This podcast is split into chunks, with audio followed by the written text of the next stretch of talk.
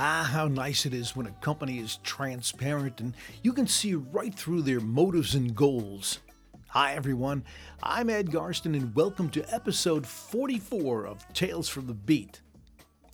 You know, usually I'll have some fun with some horrible PR story pitches or speak with folks on both sides of the scrimmage line about news and PR, but today I want to talk from personal experience about managing a story that has the potential, at least for one side, of going very, very wrong. Now, what sparked this week's podcast was a story I read in the Detroit Free Press about General Motors launching a website in connection with contract talks with the UAW. The union has a tough new president in Shawn Fain, and the outlook for a strike when the contract expires with the Detroit three automakers in the fall seems to be very high. So, GM decided rightfully, to take hold of its story by launching a website with videos and other information making its case to the union, to investors, to the public, to everybody. It's a nice move. And I'm happy to tell you when I ran digital communications at then Chrysler Group LLC, my team and I actually launched the first such site for the 2007 talks. You see, coming from the news side as a longtime print and TV journalist, I always believed if a company is forthcoming and honest, it has the best chance of having its story told in a more positive and fair light.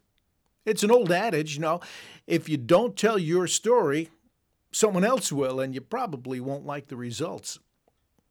Well, the company got right behind me with my idea. We recorded a number of interviews with our chief labor negotiator, spelling out the issues and Chrysler's positions on them. We also spoke with top management. In addition, the site contained graphics, photos, stories, all open for public consumption. But perhaps the biggest play for us was making something public that had always been under wraps to the public, at least.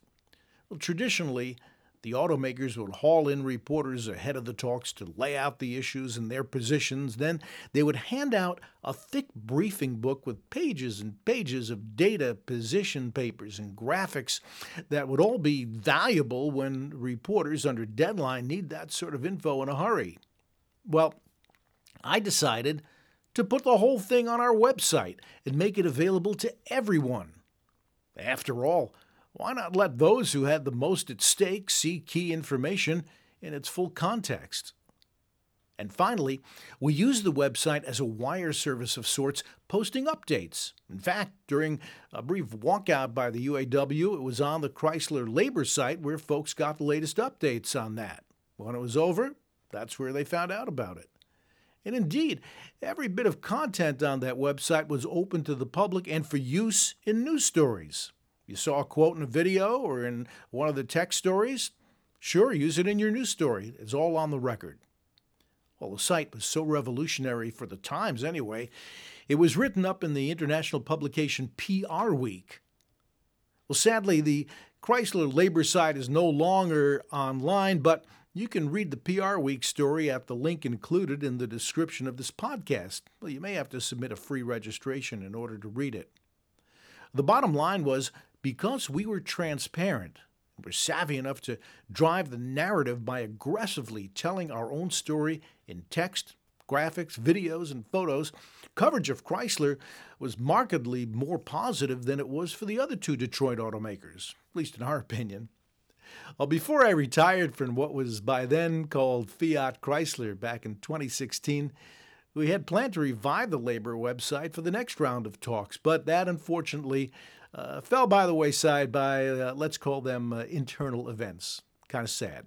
But I'm very heartened by GM's decision to go public, go transparent, go aggressive by launching a Labor Talks website of its own here in 2023. It's the best way to make sure the company's story is seen clearly. That's Tales from the Beat for this week. I'm Ed Garsten. Thanks a lot for listening. Taking some time off, I'll be back in two weeks with more tales. Take care.